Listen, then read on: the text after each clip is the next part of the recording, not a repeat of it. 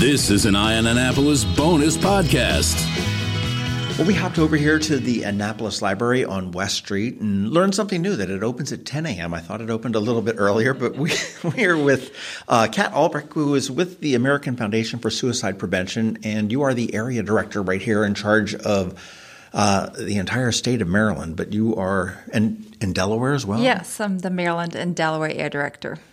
And you're based right here in Annapolis? Yes. well, I, I, well, I'm, I'm upset that we have to have you. Uh, but I am uh, I'm, I'm, glad that you are here, and I'm, I think we need to discuss a uh, really important points that suicide is such a, a, problem that we are facing, and is you know as we go through the pandemic, it hasn't gotten any better. And you know, you do have a Out of the Darkness walk, which is an annual. Uh, and I say annual because COVID has messed everything everything up. Uh, but walk coming up on September 17th at the Navy Marine Corps Memorial Stadium. And we want to talk about that a little bit later and find out how people can get involved. Talk to me a little bit about the American Foundation for Suicide Prevention. I mean, what what is it that you do? I mean, obviously you advocate for suicide prevention, um, but I imagine there's an awful lot more. Yeah. First of all, thanks for having me because uh, this is an important conversation, and thanks for being an advocate for us. Um, but the American Foundation for Suicide Prevention is a national organization, and our mission is to save lives and bring hope to those affected by suicide. So that includes people that had a loss to suicide, people that have suicidal thoughts, had an attempt, people that are caretakers, and now also includes everyone that has mental health struggle uh, or is just passionate about this cause. And we really focus on funding suicide research. So each year we invest between five and seven million dollars in new research, but also continue to fund research about why are people dying by suicide? How can we prevent suicide? How can we support loss survivors? Then, as a chapter, the Maryland chapter goes out in the community and educates about what are the warning signs, risk factors, how can we prevent suicide. We also advocate on a local and national level. So we meet with legislators in Annapolis and DC and advocate for uh, important things like the new 988 number that we're hopefully going to talk about. Yes, absolutely. And then also, lastly, we have a support system for our loss survivors. So if you had a loss to suicide, we can connect you with other loss survivors. That program is called Healing Conversations. And it gives loss survivors an idea of, okay, I'm not alone in this, because that's how they feel. And it also gives them some guidance in their healing journey because as you can imagine, it's a devastating loss. It's often unexpected. So they don't even know how to grieve or how to start this healing journey. And that's what we are here for. Well, as you mentioned, all of the constituencies, I guess, that you serve. Um, I just look and, and I mean, I know very peripherally the, the suicide problem that we have. And that touches pretty much everybody in some way. Uh, it, it, may not be directly to your family or your, your best friend, but there is a classmate, there is a neighbor, there is a coworker, uh, there is just somebody that was you know involved in the community mm-hmm. that is a member of the community, and it really does touch everybody. Yeah. So, I mean, when I started this job six years ago, nobody wanted to talk about suicide. But now we also know that 50% of all Americans have been touched by suicide in one way or the other, right? So, it's not something that people can say that they're not aware of or this is not happening to them anymore, right? Um, the actually the suicide numbers went down in the last two years. Really? Yeah. So on a national scale, we had an increase over the last two decades. It kept going up and up. In 2019, we saw a drop. So it went down to 47,000 Americans. And now in 2021, I'm just trying to keep track of the years, uh, we saw another um, decrease and we're now down to 45,000, right? And even in Maryland, um, we had a drop last year um, it went down to 585. So that's a drop by 80 people. So during the pandemic, something happened where the suicide rate went down. We just don't know why yet because the research is not there. Our data is always two years behind. It comes from the Center of Disease Control. But what we do see is that people report that they are more stressed, they have more anxiety, they are um, depressed right? So this is a little bit confusing for us right now and something to pay attention to. We definitely see that people are um, under a lot of stress still from the pandemic, job loss, whatever it is.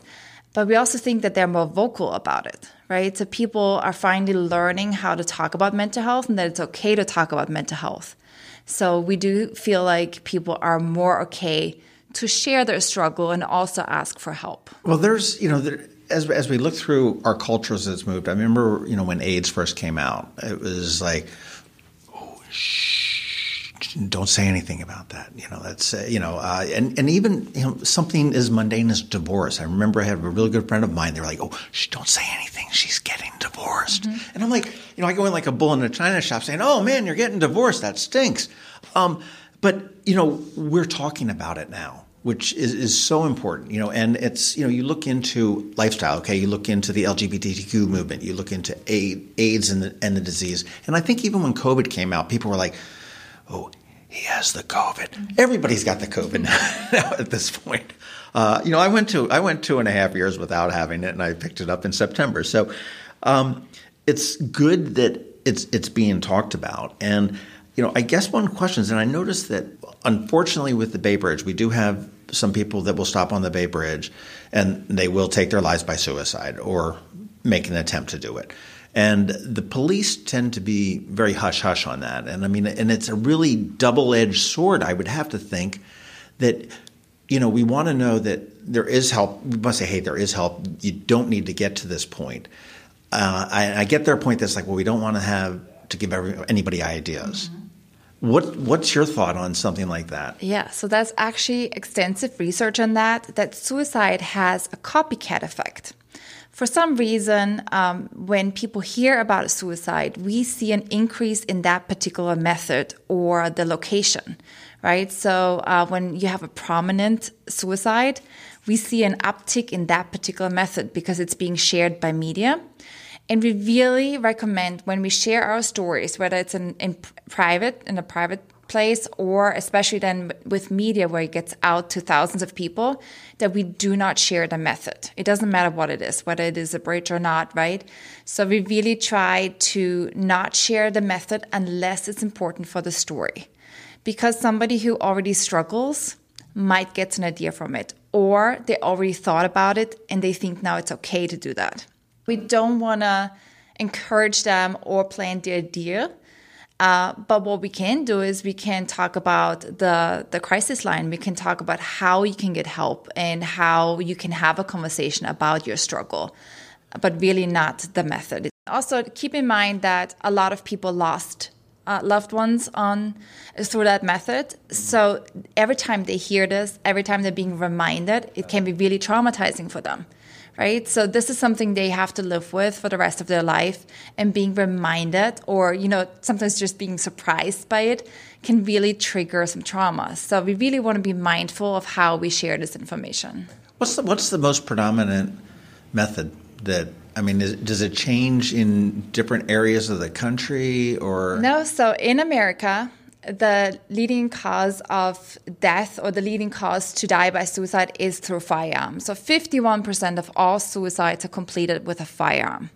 Wow. And that is very specific to the US because we have um, more access to firearms. It's just uh, more normal to have firearms. I'm European, so we don't have as much access to firearms. And that is a huge problem because firearms are lethal right? If somebody um, chooses a different method, there might be extra time to get help, but a firearm is most of the time lethal. Is that is that the critical component of preventing a suicide? Is time? Yes, time. So uh, a suicidal episode lasts between minutes and hours. It's an episode, so it means it comes and goes there are people that might be have one episode in their life and there's people that have it over and over again but this is the critical part right? When they're in the episode their brain stops thinking. They cannot think clearly. Um, there is no reasoning with them so you can't even convince them. But what you can do as a helper keep them safe because that episode will go by right? And then after the episode they can think more clearly again and think uh, about what the consequences would have been. So time is of essence here and keeping them safe And when we talk about firearms, we always talk about safe storage. So, really making sure that if you already have a firearm in your house, to store it safely. Lock it up, put ammunition in a different place, ideally outside the house, or even hand over your firearm when you feel like you or your family is not safe. So, Maryland actually has a safe storage map where you can go to retailers and hand over your firearm without questions asked, and they will keep it safe for you till you pick it up again. Really? Yes. So, this is something that is uh, was established in Colorado first, and now Maryland is the second state. It is something that uh, the Biden administration recommended to all the states, and hopefully will come soon. Uh, and then on top of that, we have the extreme risk protection order where you can work with police. That's the red flag order, red, red flag? Right, where uh, you can work with police and have somebody's firearm removed.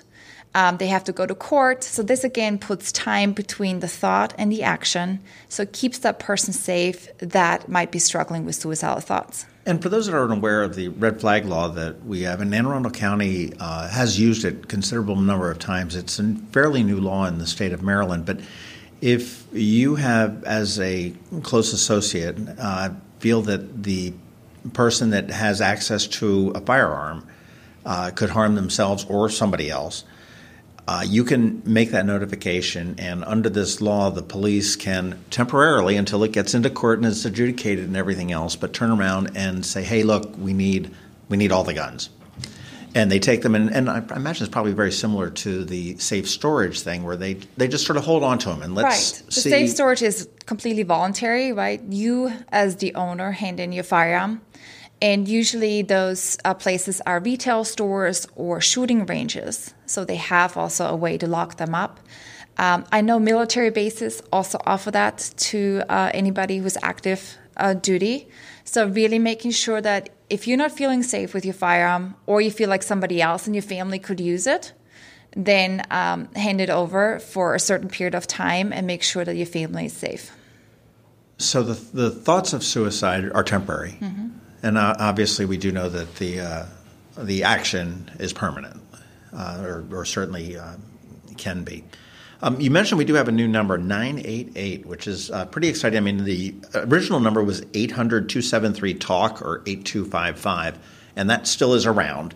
Uh, for those that have that ingrained in their mind and everything mm-hmm. else.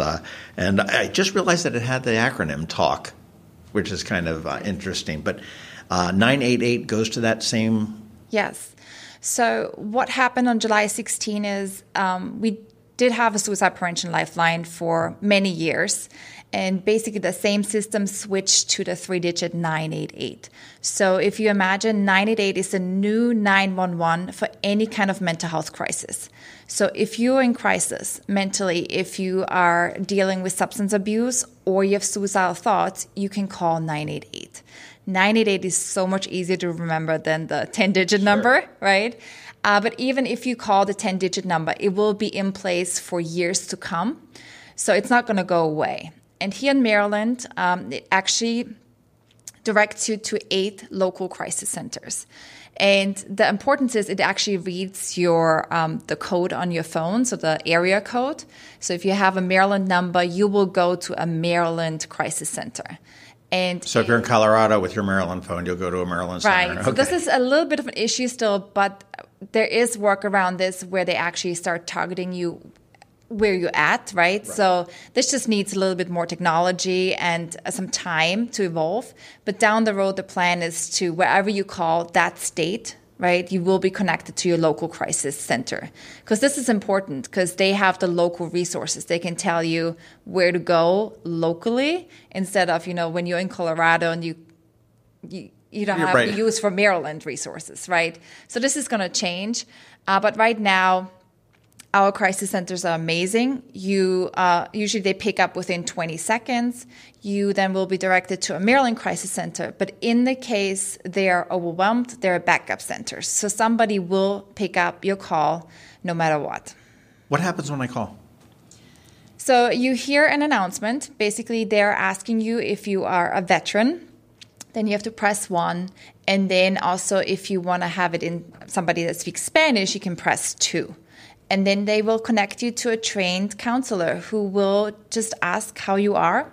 You don't have to tell them anything about you unless you want to. They don't need to know your name, where you live, nothing. Uh, basically, just ask you what your crisis is, what you need help with, and then have a conversation. And this is so crucial. Most people who struggle just need a conversation. They need somebody that listens to them. And then that counselor can also provide resources, right? They can tell you um, where to go, what to do. Most calls can be de escalated within 45 minutes. So all the person needs is a conversation.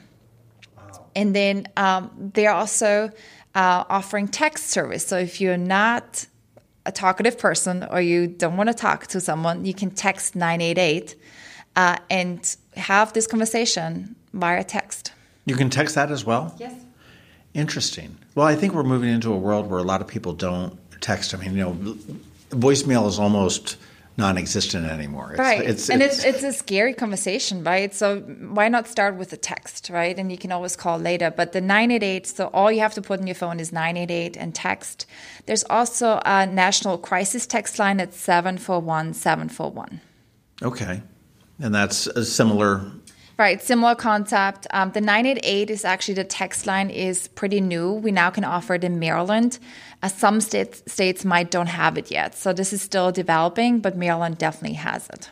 Well, I'll tell you one of the things that we need, and you're talking about a conversation, is really the the first step to preventing uh, somebody from taking their life by suicide, and for those that are listening, my words are chosen very carefully because I got yelled at last time we talked to about the using the word committing suicide, and I think it's important to reemphasize that mm-hmm. because uh, it it all stems from mental health, and and you know you don't say somebody committed cancer or to use your example or committed a car crash or you know right. I mean that, so we're trying to change the culture around it. So commit is associated with something negative. You commit a crime, right? So uh, suicide used to be a crime. So we want to move away from this idea of this is something negative. This is something we cannot talk about. So we say died by suicide or they killed him herself. Right. It just makes it such a more normal conversation and the same way we talk about cancer or diabetes, that's how we should talk about mental health. And there, there, there are many different ways that, that people will die within a year, right. and and this just unfortunately happens to be one of them.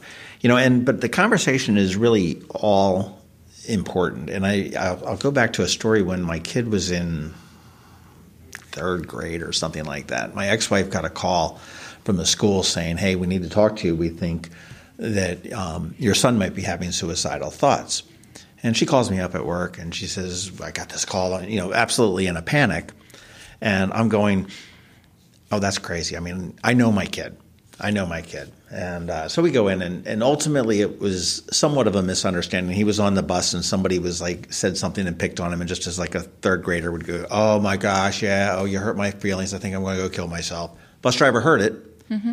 and reported it part of me walked out of that meeting going, that was a ridiculous waste of time. And the other part of me was going, thank them.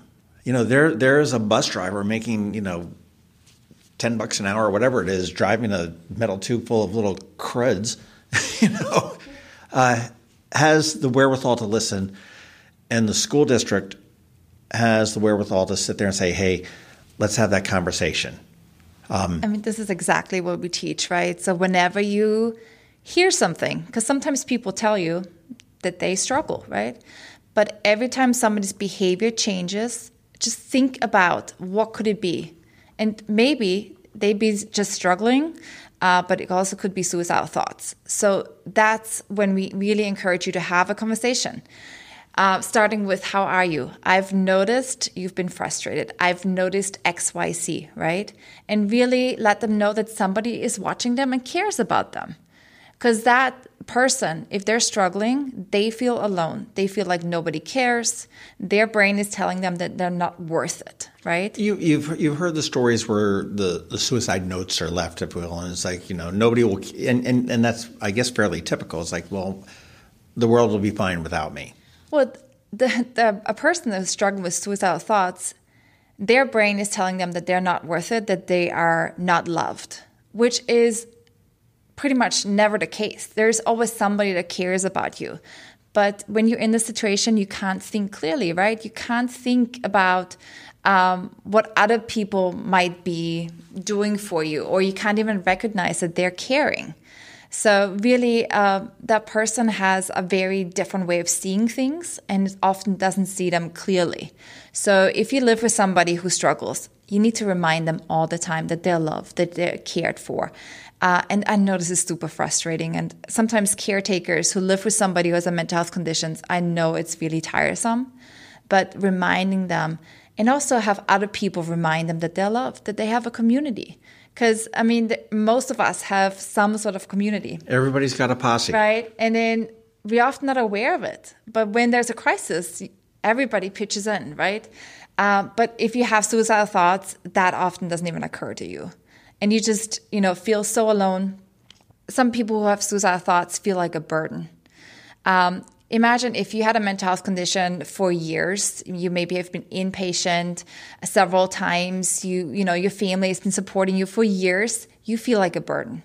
And that is something unfortunately many do feel like. So reminding them that they're not right? That you hear that you love them that you want to support them uh, if you're a caretaker it's also okay to ask for help you don't have to be there 24 7. You can ask other people to step in and help you because it's very overwhelming, right? Sure. So, whoever that is, other family members, a friend, but it's not all on you as a caretaker either.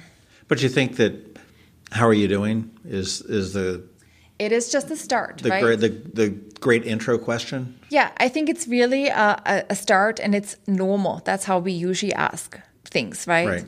Uh, you can also ask how you're feeling and then really also going into I have noticed because apparently something that's, stuck out to that, you, that, right? That's, that's really affirming, right? And then just really saying I've noticed you have been different. Some I'm not sure what it is, but something is different, and I would like to have a conversation about this. Is something going on? Can I help you? And how can I help you? Because then this person might be like, okay, this is actually somebody who cares. Wow, it's it's so simple when you see. And I'm I'm not saying this helps every time and this is gonna make everything go away. And a lot of people will push you away at the beginning because we're also not really used to opening up right yet. So especially different generations. So if this is an older generation, they might be just blowing it off. We see a problem with like you know veterans or male that always um, had this idea of being tough and not being able to talk about their mental health. Um, so just keep pushing and reminding them in a nice way that you care and that you want to have this conversation. Do you find that when somebody does ask, "Hey, how are you doing? How are you feeling?" Um, I noticed you've been something's off. Um, do the floodgates open? Typically, it's like, oh, thank God somebody know, you know noticed and, and right. It depends on the situation and the person. And I'm saying, you know, sometimes it helps, and sometimes you need to ask over and over again, or maybe other people get other people involved and ask. Um, but I see it at the walks, right? So sometimes you see people standing off. I mean, in Annapolis, we have a crowd of a thousand people, but you still can pick out some people that stand on the side, that maybe stay behind, and just checking in with them. And you can see how they're opening up and see that somebody noticed and somebody cares. Um, when I started, I was so scared of asking them, like, how they're they doing, if they need anything, right? Because I didn't want to open the floodgates of, I lost somebody recently, um, or just being overwhelmed and not being able to help them. But that's not what they're looking for. They're looking for a conversation and that somebody cares. Well, and, and also, I, th- I think it's coming out of a position of caring as opposed to prying or you know. Right and just also like letting them know i care about you and uh, this is not an interrogation. Where it becomes a little bit tricky is with teenagers right? So um, this conversation should always be done in a private place not at the dinner table when there's other people around right? So find a good time where you have both of you have time. Not when you know you try to get to work and the other person hops on the school bus. This is not a good time really right. make time for this. Come on buddy get in the car. Let's go for a ride. But with youth they often get shut down. They're not being taken serious right? So we often dismiss their feelings but we need to keep in mind they're discovering their feelings and emotions. So they might not always have the right way of explaining it or telling us so be patient with them Teen suicide is also a, a huge issue as well. I mean, I, I, don't I don't know what the statistics are, whether it's more skewed toward you know teenagers or young adults or older adults. I mean, I, I get that you know somebody may get a diagnosed with some kind of a terminal illness and say, okay, you know, I, I mean, I've you know, you've got the whole assisted suicide mm-hmm. conversation that goes with that. But I mean, as you said, teens are are developing their feelings. They're they're maturing, and I mean, they say that the male brain doesn't, you know, hit till you hit 25. I mean, some people accuse Actually, me all youth accuse me of it hadn't hadn't, hadn't hit at yeah. 60. So so we we got to keep in mind that the, our brains are developing till we're 25. So till we're 25, they're not fully developed, and then you also have different stages. Kids develop at a different speed, right?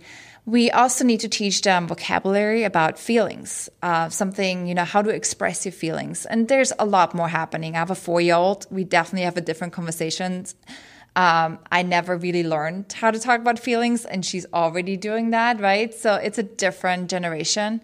But also keeping in mind that they often don't know how to because they've never been taught and they're, they're still really uh, learning. And then they're talking to a generation that also never learned how to talk about this right? Or there's a disconnect a there. right? Or a generation that was told not to talk about it. So um, or has zero idea about mental health right? I mean this is something that is relatively new to everyone that we have this this brain that does things that are not always clear and not always logical, right? And how we can actually address it. That there is therapy that people can go to therapy and that it's actually normal to do that. That you can take medication for your mental health and sometimes have to take medication, right? So this is all a little bit new. Um, so when you have that conversation, be patient, whoever it is. Um, this is not an easy conversation. It's not straightforward. Uh, but I can tell you that it's something that tells that person that they are being cared for and that somebody shows them that they matter. I would think even subliminally, the, a teen could come out of that conversation and go, oh, "That was horrible," you know, you know, nothing, you know, but deep down they do. Right, and and you know, when it really um, when they hit rock bottom, they will ask for help we know from teens that they will go to their peers first, right? That's their go to person, but the peers often not educated enough to help them. So we start teaching teenagers and even now five year olds what is mental health? What does it look like? How can you support your friend? But it always leads back to how to connect with a trusted adult. That trusted adult can be your parents, ideally, but if they're not the right person, a teacher, a pastor, a, your soccer coach, whoever. But going that back cool to bus driver adult, that you know, whatever, and also reminding them, and that's for everyone. Keep asking till you find the right person, because we all deal with stuff all day long, right? So I might have a bad day myself, and I cannot help you right now. So if that person cannot help, it doesn't mean they don't care. They're dealing with something themselves, right? So move but on. But there's the somebody else that is able right. to do it. And you know, again, if you're in crisis here in Anne Arundel County, I mean, we do have an outstanding crisis response team that has been recognized uh, not just statewide, not just nationwide, but worldwide um, for what for what they do. And it's uh, somewhat of a hybrid of uh, social counseling and police work ish. And, and, this is very unique to Anne Arundel, but this is actually our goal. So 988 um, and even 911 can notify mobile crisis. And mobile crisis comes out. First of all, they're trained in dealing with mental health situations. They know how to talk, and they also show up unarmed, which is really important in certain situations. And and they're mostly ununiformed, if you will. Yes. I mean, I mean, they, you, you obviously realize they're an official representative of Right, government or whatever. But I mean, it's, it's it's not the, the big police belt with a cop with his hands way right. out to the side. I mean, imagine uh, there's a lot of people that had to go um, and be arrested or were transported to the ER. That's a very traumatizing experience. Oh, sure. Mobile crisis is really a tool where they have these conversations, can de-escalate, keep that person safe and then make recommended recommendations where to go to. They don't have to sit in the police car. They don't have to sit in an ER that is not ideal, is not equipped to han- handle mental health conditions, right? So um, we really want to encourage to call the 988 first. uh, and then they will dispatch mobile crisis if need be. Who then can have a conversation about this mental health crisis right. without de-escalating the situation? I have a couple of friends that had been involved with uh, the mobile, the, the, crisis response unit here in the county, and uh, they just sing their praises. And it, it, happened to be a teen that was going through all sorts of stuff in high school, as pretty much every every teen does to a degree. Uh, but they said that it was it was you could really tell that there was a true caring from that because the they they called back, they followed up. It, it wasn't just. I mean, yes, they came in, they de-escalated the situation. Mm-hmm. Um, we got whatever help was was suggested, required, needed mm-hmm. to do that at that point. Um, but then a month later, it was like, hey, here I am doing the dialing thing, which we don't do anymore. Yeah. Boop, boop, boop, hey, how is you know Mary doing? The the follow up is so crucial, and that's actually something we train uh, primary care in right now. It's called uh, SafeSide, the program that we um, use. The we know from statistics that a third of people who have suicidal thoughts or died by suicide saw their primary care physician uh, before they died right? So they knew something was off. They knew, um, you know, whether they had terrible stomach ache from their anxiety, but they knew something was off. So they went to see their primary care physician. That primary care physician might does a test, might does screening, might even addresses suicidal thoughts, but there was no follow up.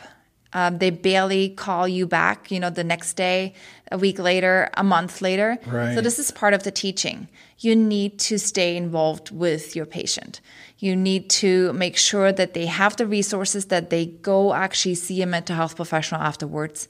Um, that is, I know, a lot to ask from primary care, but this is really important because that person is coming to you and asking for help in a in a different way. It's not maybe an upfront question, but you can be that tool that helps them to get the help they need. I've, I've seen that. I know during COVID, um, a stressful time for everybody, and uh, surprisingly, you said that the you know the suicide rate had gone down a little bit. But I know my own primary care doctor did give me that whole, hey, so how are you dealing with the whole shut in stuff mm-hmm. like that? And I'm like, I've been shut in. You know, I work from home. I've been shut in for years. I'm good. Um, but it, it, was something unusual that he talked to. I mean, it wasn't like the, you know, okay, uh, breathe deep, you know, mm-hmm. doing the, you know, let, let, me listen to the lungs now. Let me do a, the thump on the chest. Let me look in your pupils and your yeah. ears and everything else. Um, which I thought was really interesting that uh, Dr. Friedman had mentioned and said, hey, you know, are you, yeah. are you doing okay? And, you know, as, as you said, I mean, you know, we're talking about primary care doctors. I mean, if we break a leg, we're going to go get help for it. Uh, nobody nobody breaks a leg or you know gets a huge bad infection or flu or something like that, and just doesn't do anything about it. Uh, oh yeah, I'm I'm I'm going to muscle through this spike that went through my head when I fell on the you know, in the yard. Uh, you, you don't do that, and your mental health should be no different than your physical health. Absolutely. Um, but that said, mental health is just a little bit trickier, right? Because it often goes hand in hand with physical issues. So let's say you have anxiety and it shows up as stomach ache. Uh, you know what a stomach ache feels like, yeah. but do you immediately think about anxiety? So this is where we have to be just a little bit more educated and just really also assume that this might be a mental health issue. And when you go see your primary care, ask, could this be a mental health issue? Um, I have had thyroid issues, and my heart um, used to start racing. Um, but I'm in remission, and so during the pandemic, my heart started doing the same. And my question to the doctor was like, "Is my thyroid issue back, or am I just having anxiety?" Right? And so, you know, right. we can check the blood work. It was not a thyroid issue; it was my anxiety. So I could put a finger on it, and then I can also, you know, react. I was able then to do meditation and just be more mindful about why I'm feeling that way and be proactive about it, right? Talk yourself down a little but bit. I learned that through my work with AFSP. So I would have not known before that. True, true. Well, I'll tell you what, let's talk about the Out of Darkness Walk. Um, if you want to register for this, the website is afsp.org, and right all over the front page, it's like find a walk near me. I know there's a number of links that are on there. Right, but you can also go to afsp.org slash Annapolis, and then you're right there on the walk website. Awesome. Um, September 17th, and what explain the walk. What I mean, obviously, it is, and then there's several walks that the city has on different things. I know there's some different cancer walks that have gone on and, and everything else, but this is just to raise awareness. And I think that, especially with this walk, it's always very sobering to me to look at how many people are out at one time that suicide has impacted in in some way. Mm-hmm. So I actually call it a day of hope because um, I, mean, I think this is going to be my hundredth walk this year, but um, it is really you go to a suicide prevention walk and you think like, oh my goodness, this is going to be heavy. This is going to be something you know I'm. I might need a break from afterwards, but it's a really upbeat event. So I think it's a very hopeful event. Everybody who walks away and at the end of the day really feels hopeful. Um, the fact that we connect with each other that day and we see others who have a similar story really helps us to keep going. Uh, we all wear Mardi Gras beads. There are nine different colors. Each color represents a loss or your connection to the cause. So when you walk around and you see orange beads, the loss of a sibling, you see somebody else wearing the same beads, you immediately know what their story is. You can connect with them without having to say a word, right? And then seeing that other people had a similar struggle or experience is really healing. Well, how, do, how does the walk work? I mean, okay, it's, it's obviously it is a fundraiser to continue your education and continue the prevention, you know, work that you're that you're doing mm-hmm. in the state of Maryland. And uh, I still can't blows my mind that you've got two states for one one woman, but that's uh, near that. I mean, you can register on site to, to walk, and you can right. preferably do it in advance. Yes, I, I personally would prefer if you register online, but of course, you can come on the day off, register. Um, it is free to register. There is no fundraising minimum. We want you to come out and be a part of this experience. If you raise $150 or more, you get a shirt from us that says Together to Fight Suicide. This year it's purple. And um, then you basically join us for an opening ceremony. We do an honor bead ceremony where we highlight nine of our walkers that wear one of the bead colors. They share their story. And then we walk through um, downtown Actually, this year it's a little bit shorter because of all the constructions. Uh, but we walk down Annapolis. We have usually around 1,300 people walk together. And it's just a great day of, you know, being picked up wherever you are in your healing journey, whatever your story is, being part of this bigger community, finding new people that can help you along your journey of healing. Well, it does start at 10 a.m is when the walk starts. I guess that's you've got the opening ceremonies and, and everything yeah, else. So actually, registration starts at nine, and then opening starts at ten. How long does it take? It's, it's you say it's an all day of healing, and then you're back. Is it a round trip back to the stadium? Yes. Yeah, so actually, uh, um, the opening will be done by around ten thirty, and the walk is maybe an hour, if at all, and then just everybody hops back in their car. Some families and some teams go to restaurants, have their own parties afterwards. So um, I know a lot of people. Um, this for them this is also a day for what the family comes together, right? So they often live out of state, but this is their day of coming together and celebrating the loved one. Uh, we also have uh, pictures of our loved ones on the jumbotron, so they run through the event. Uh, just a great way of remembering them and um, families coming together and and being despite the, the tragedy that it experienced, sharing their hope within their family and other families that maybe are new to this experience. Well, I challenge anybody that's listening that to think and think if you've been impacted by suicide in some way. I know uh, I have way too many times, and uh, one time is too many times, to be honest with you. Jump on board this. Uh, again, there's no fundraising minimum, but obviously, if you want to raise funds, go for it and do it. That's for sure. But you can go to afsp.org slash Annapolis. Um, other ways that we can we can help you. I mean, we can obviously, I think, just aside from the walk out of the darkness walk, we can turn around and we can probably just write a check to you. Uh, um, checks are great, but I think it's even more important to help raise awareness. We do provide free resources and free training. So if you are a workplace, a school, a club, please invite us to come out and do a presentation for you. We have different kinds of presentations for the general audience, for teens, for seniors. Uh, we talk about firearm safety. Please invite us to talk to your community and create a culture that is smart about mental health and suicide because that's how we can prevent suicide.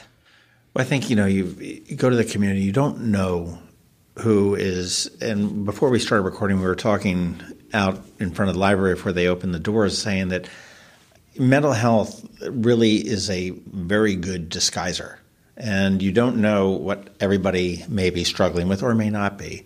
And we looked at a group of maybe 20 people that were out there. They appeared to be all happy and frolicking. And hey, yay, the library's getting ready to open up. And it was, it was a perfect Thursday morning for them. But I would venture to say that probably, you know, three or four of them probably do have some sort of a mental health struggle. So it's so important to ask that question to say what it is. And also when you you, you have an, a workforce, you've got a great audience there that may just start to question. It's like, hey, you know, and and the more we can question that, I think, has got to be better. It's like, well, gosh, you know, I didn't think that the stomach ache could be. And so and so has been complaining about the stomach ache. Just imagine how much time we spend at school or at work, right? These are actually the people that we see most of our day. So these could also be the people that can help us, that people that can recognize things. Is my coworker acting differently? Are they, you know, wearing the same clothes over and over again? Is there something going on and I can reach out to them? I wear the same clothes over and over again just because I hate doing laundry, but that's. Also, you're a dude. Yeah. so, um, but this is, I think, this is really something where everybody can be a part of this journey. It's not rocket science. It, you don't have to be a mental health professional to help somebody. This is important. Everybody can start that conversation, and if you get stuck, if you don't know what else to do, you can call nine eight eight. Costs nothing to lend a hand right. to give somebody a, a, a leg up, a, a, lift up, and it, you never know what it might, where it might lead. I mean, yeah. it, uh, or I've, what it I've, might prevent. I've noticed around town uh, somebody's hanging those "Be Kind" signs. I don't know if you noticed that. I, do, I, I, I have noticed them. Do you have any idea who's doing it? I have no idea. I want to find out because that is a great reminder. Because you never know what this person is going through, right? They're on the telephone poles. They're nailed, and they look like little arrows. And right, and I think it's a great reminder. Really remind yourself that that person across from you might be going through something today, and that's why they're grumpy, that's why they're ignorant. Just be kind. This has been a bonus podcast from Eye on Annapolis. Please visit us at eyeonannapolis.net. Follow us on Facebook at Eye on Annapolis and on Twitter at Eye on Annapolis. And if you haven't subscribed to the Daily News Brief podcast, go for it. And all of your local news will be delivered to your phone, tablet, or smart device by 6 a.m. every Monday through Friday.